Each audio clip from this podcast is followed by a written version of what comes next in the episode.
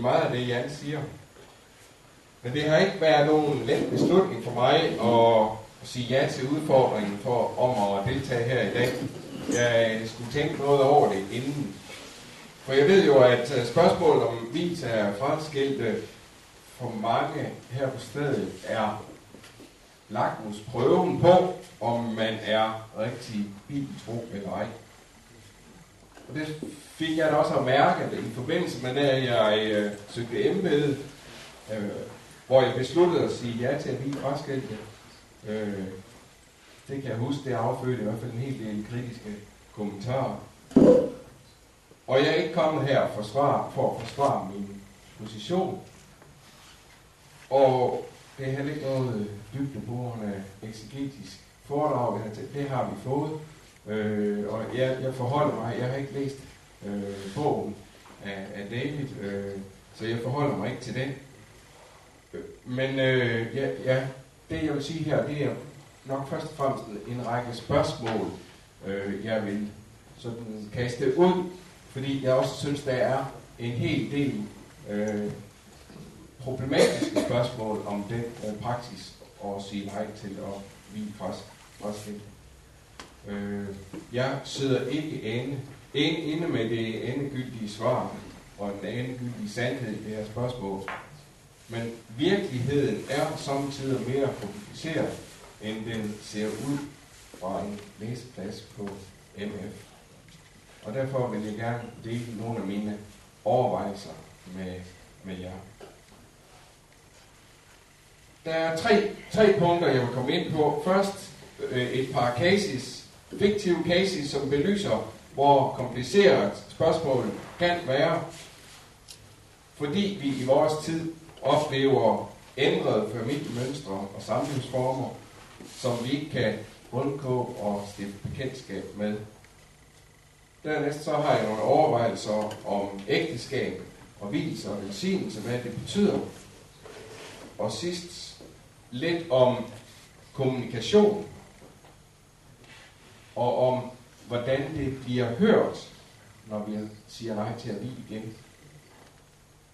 Ikke mindst det sidste har været med til at overbevise mig om, hvordan, øh, hvorfor jeg ikke kunne afvise og blive fraskilte. Der er meget ofte forskel på det, der siges, og det, der høres.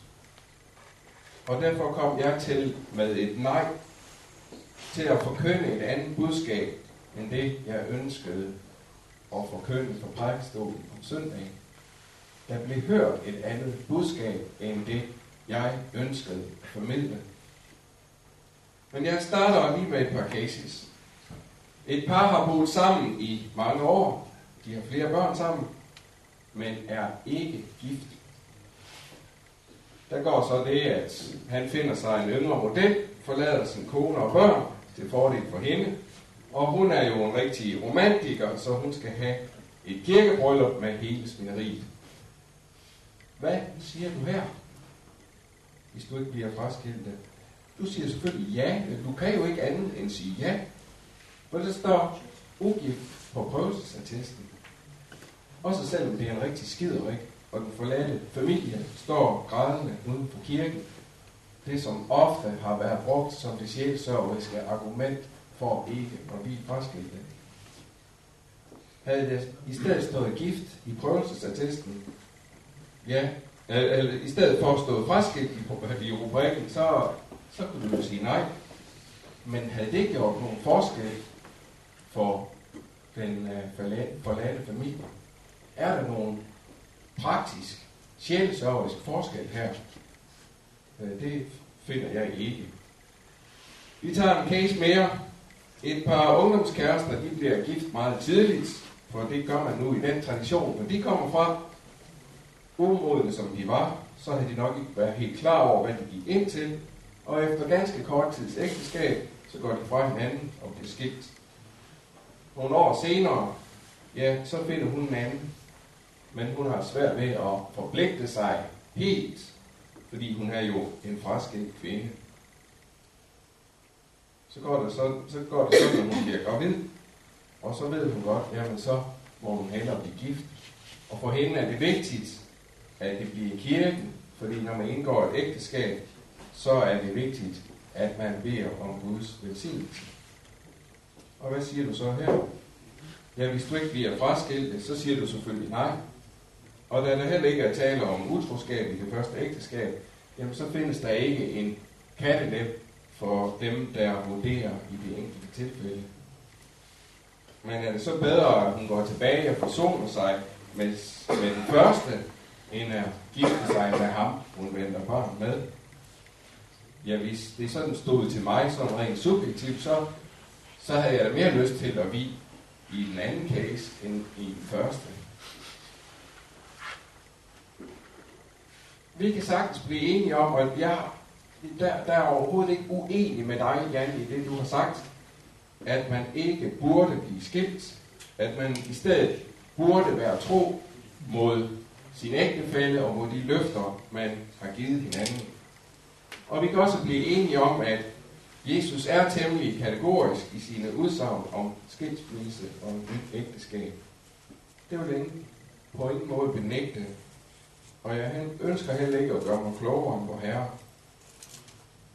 Men en ting er, hvad der er det rigtige, hvis vi levede i den ideelle verden, i Guds rige, i paradiset. En anden ting er den virkelighed, som vi må forholde os til, hvor parforhold og familier går i stykker, om de nu er gift eller ej, hvor nye sammenbragte familier opstår, hvor man får børn med flere forskellige osv. Er det nødvendigvis det rigtige at sige nej til dem, der kommer og beder om Guds velsignelse over deres parforhold?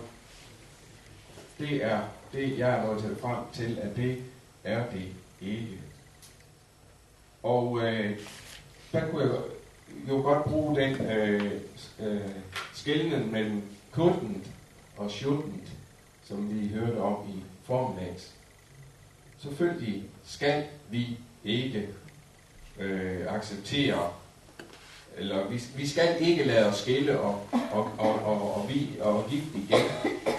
Men betyder det så, at vi heller ikke kan? Øh, jeg ved ikke, om I kender den tegneserie, der hedder Menneskesønnen. Jeg bruger den i konfirmandundervisning. Og da Jesus er færdig med at holde bjergprægten, så er det Peter, han resonerer, jamen det kan intet menneske jo leve op til. Og så er det, øh, så er det han, han, han resumerer videre og siger, men måske var det heller ikke det, der var det vigtigste, men at, at det var rigtigt, at vi følte, at det var rigtigt i vores hjerter, det som Jesus sagde og gjorde. Jesus sætter netop så overlæggeren, og den skal ikke, den skal ikke sættes ned, den overlægger, men vi ved også godt, at det kan vi ikke leve op til. Vi lever i en verden, hvor vi ikke kan leve op til det. Vi lever ikke i Guds rige. Det var et par øh, cases, som øh, skulle ligesom øh, fortælle lidt om, hvor kompliceret det er, fordi vi har nogle helt andre samlivsformer i vores kultur, end, øh, end vi har haft tidligere. Der er også så her i mit andet punkt et par forhold omkring ægteskab og vise, som jeg gerne vil problematisere. For det første så er ægteskabet ikke et kirkeligt sakramente.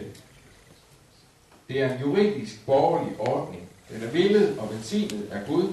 En skabelsesordning, som Jan også rigtig sagde, men det er også en borgerlig ordning. En ordning, som kan indgås på rådhuset og i kirken, men har den samme juridiske gyldighed, hvad enten det nu er en borgmester eller en præst, der har foretaget hvilsen. Og her skældner vi jo ikke. Vi skældner ikke, øh, og, øh, om folk har været gift på rådhuset, eller om de har været gift i kirken. Selv ritualerne jo er øh, temmelig forskellige.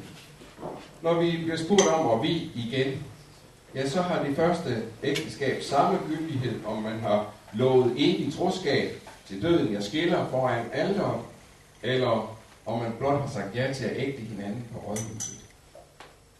Det kan altså ikke bruges som argument for at nægte, at vi fraskilte, at vi jo allerede en gang har lovet, at vi elsker og ære hinanden til døden, det skiller.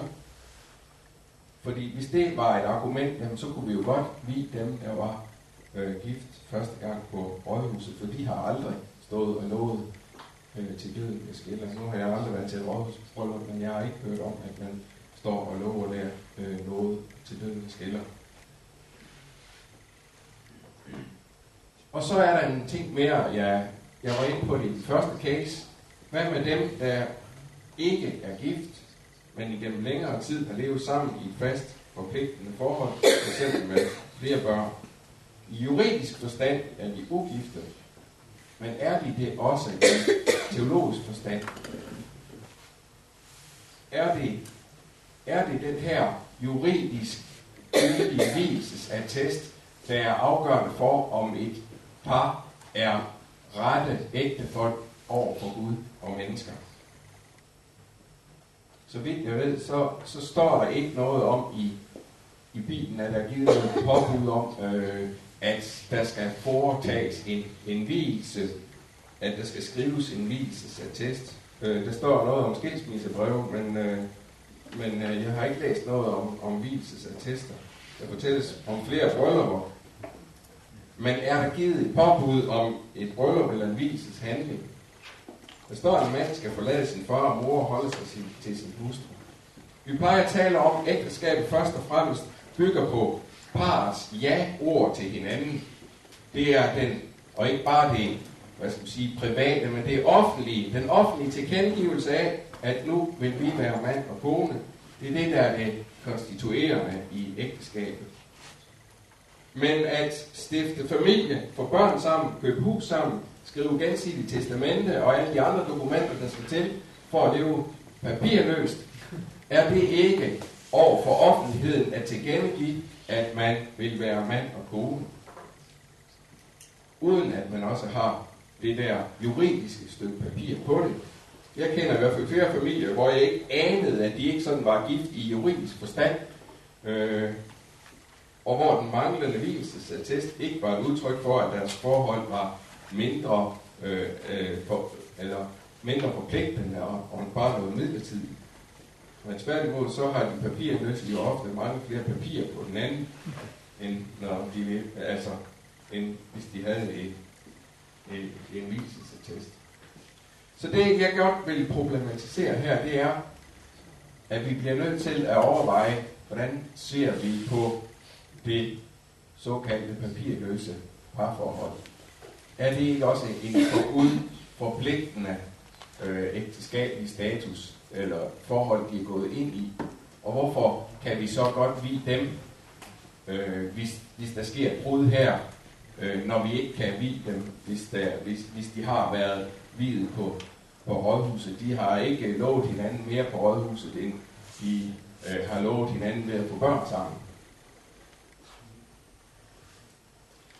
Derfor er det min pointe, at forudsætning for et ægteskab i teologisk forstand ikke er det juridiske dokument, man enten får på rådhuset eller i kirken. Så selvfølgelig synes jeg, at folk skal gifte sig og gerne i kirken. Det andet, det er noget forfærdeligt råd, som Jan også udtrykte, da han, da han kom hjem, at, at det hele var blevet mere rådet. Men en skilsmisse kan være lige så barsk og ødelæggende for en familie, der har om der har været papir på deres ægteskab eller ej. Men i det ene tilfælde, der kan vi jo åbenbart med god samvittighed vi folk, fordi det står ugift i rubrikken på prøvelsesattesten, eller også ved vi slet ikke noget om det. Mens i det andet tilfælde, ja, så, så er det ikke muligt. Og det, netop det synes jeg ikke er konsekvent.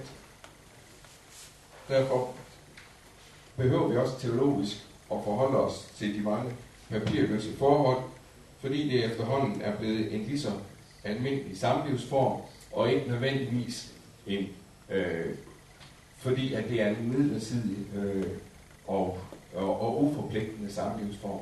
Det tror jeg ikke, at der er, er øh, ret mange, der har levet sammen i, i mange år, der siger, jamen, at det, at det er ment som noget uforpligtende og som noget midlertidigt. Og den anden ting, jeg så også gerne vil sætte spørgsmålstegn ved, det er opfattelsen af hvilsen som en form for sanktionering af ægteskabet. At præsten dermed sanktionerer, øh,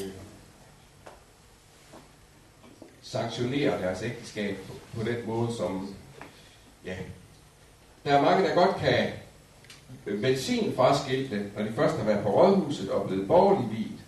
Og så er de jo allerede blevet gift, og man sanktionerer dermed ikke deres ægteskab. Men netop den skældning, den kan jeg ikke drage. Hverken visen eller velsignelsen er for mig en sådan sanktionering. At par, de vil indgå ægteskab, det er og bliver deres egen beslutning. Og det, der er det konstituerende for deres ægteskab, det er netop deres beslutning. Deres ja-ord til hinanden. Deres ja til hinanden er det afgørende, og så kan man mene, at den beslutning er principielt set er forkert. Men mener man, at den beslutning er forkert, så synes jeg heller ikke, man kan opfordre dem til at gå hen på rådhuset først og komme bagefter og så få kirkens velsignelse. Uanset hvad, så er indgåelsen af ægteskab ikke præstens, men parets suveræne afgørelse. Det er alene et anlæggende mellem dem og herre, og når de kommer og vil giftes, så har vi allerede truffet den beslutning. Det er, når de kommer og spørger dig, om du vil vide dem, jamen så har de truffet en beslutning om, at de vil indgå i et forpligtende forhold over for hinanden. Det er vist kun i film, Anja og Victor og den slags, at vi fortryder op af kirkegulvet, eller der er en, der sidder og ringer med en mobiltelefon nede på sidste række. Og vil de giftes i kirken, så kan jeg kun se det som en bøn om Guds velsignelse over deres forhold. Og netop den bøn vil jeg gerne være med til at bede. Og jeg mener, at præsten han påtager sig alt for stort ansvar for folks ægteskab, hvis han mener, at det er hans medvirken, der er afgørende for dets indgåelse.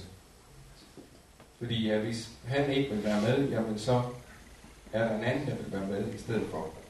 Så det er jo deres egen beslutning, der er det afgørende. Den største forskel mellem den kirkelige hvilelse og den kirkelige velsignelse af det borgerligt indgåede ægteskab, det er for mig, at den ene har juridisk gyldighed, den anden ikke. Det primære i begge handlinger er bønden om Guds velsignelse over parets ægteskab. Det, som de på forhånd har besluttet at indgå, og det, som de bekræfter ved at komme hen i kirken. Hvilsen er for mig primært en forbundshandling, og den forbøn vil jeg netop gerne medvirke til. Skal vi så bare blive løs, uanset hvor mange gange folk kommer? Og så vil jeg spørge, jamen er der ret mange, der kommer tredje og fjerde gang? Jeg har ikke oplevet det. Er der, er der nogen, der kommer, selvom de er fløjtende ligeglade med kirkens velsignelse? De skal bare have hele ceremonien. Jeg synes ikke, jeg har oplevet nogen. Og jeg, den slags sindelagskontrol ønsker jeg heller ikke at udøve. Jeg tror på, at mennesker kommer i et oprigtigt ønske om at få Guds velsignelse. Og det ønsker jeg ikke at sætte spørgsmålstegn ved. Når de kommer til kirken, så kan jeg kun tage dem, øh, tage det som et inderligt ønske om, at de gerne vil have Guds velsignelse over øh, deres ægteskab. Så kommer jeg til det, mit tredje punkt, det er et spørgsmål om kommunikation. Hvad er det, der høres, når præsten ikke vil give fraskilte? Det er en udbredt opfattelse i moderne hermeneutik, at det i høj grad er modtageren, der bestemmer budskabet. Det betyder, at det, der siges langt fra, altid er det samme som det, der høres. Og det gælder da netop i allerhøjeste grad i det her spørgsmål. Vi kan stå og forklare og bruge vores teologi nok så meget. Det er noget andet, der høres af den, som vi siger det til. Og det gælder både de menighedsråd, man skal forklare sig overfor, når man søger embede. De, de fatter det ikke.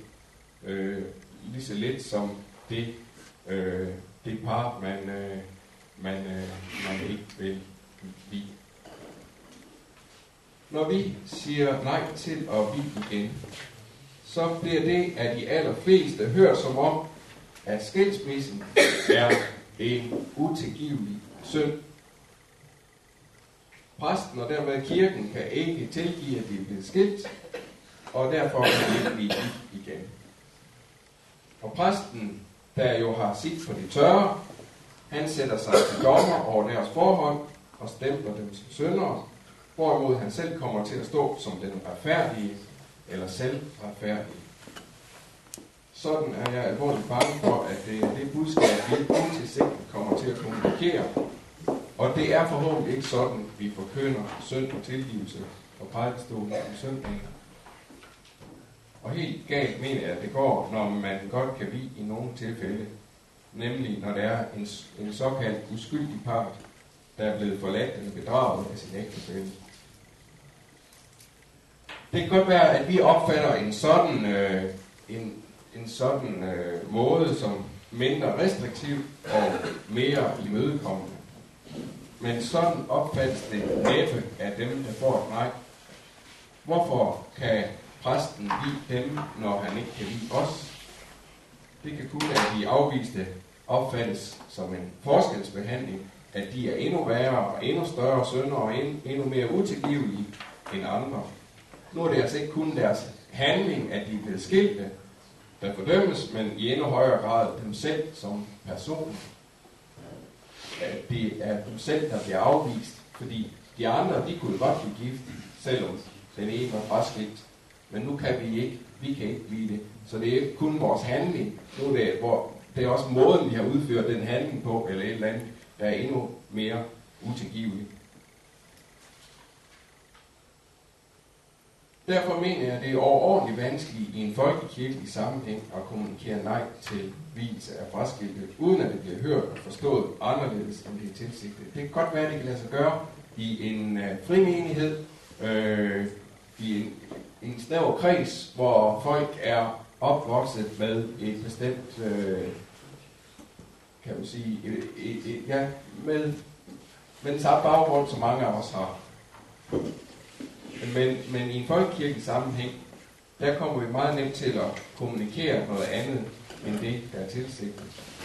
Det bliver hørt som en selv retfærdig fordømmelse af andres liv, og sådan et budskab ønsker vi næppe at kommunikere.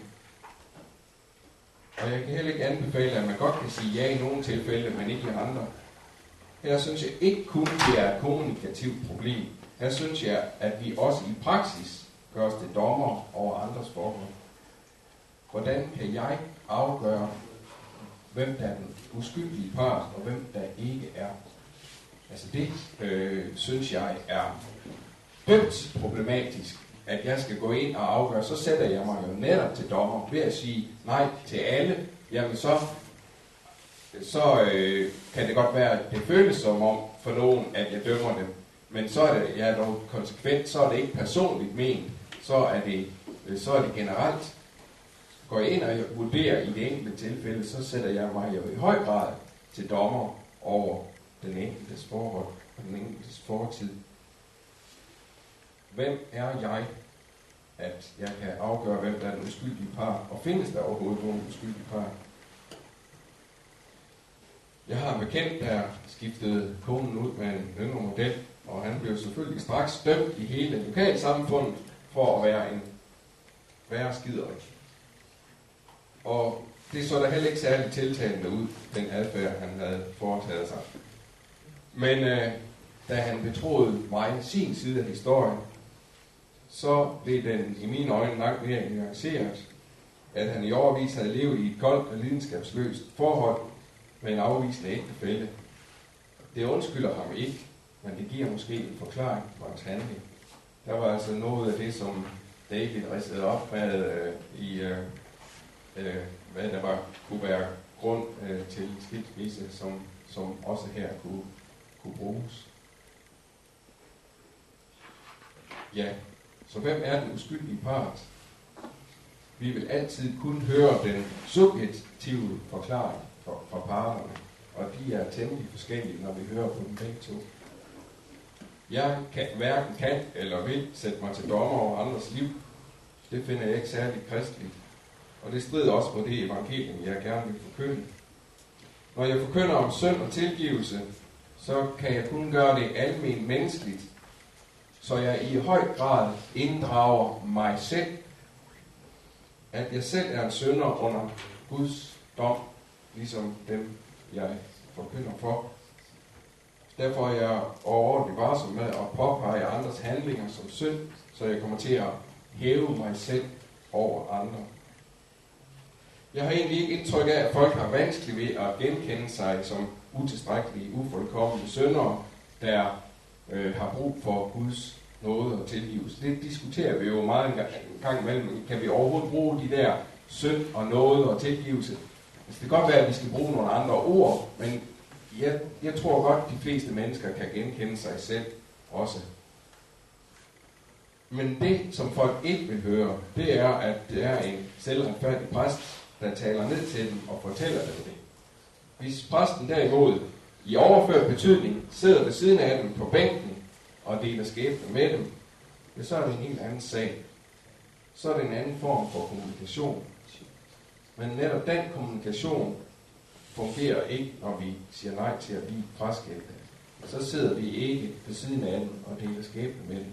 Så er vi netop, at vi kommer til at stå og tale ned øh, og, og sætter os til dommer over det. Det er sådan, det bliver hørt. Ja. Tak.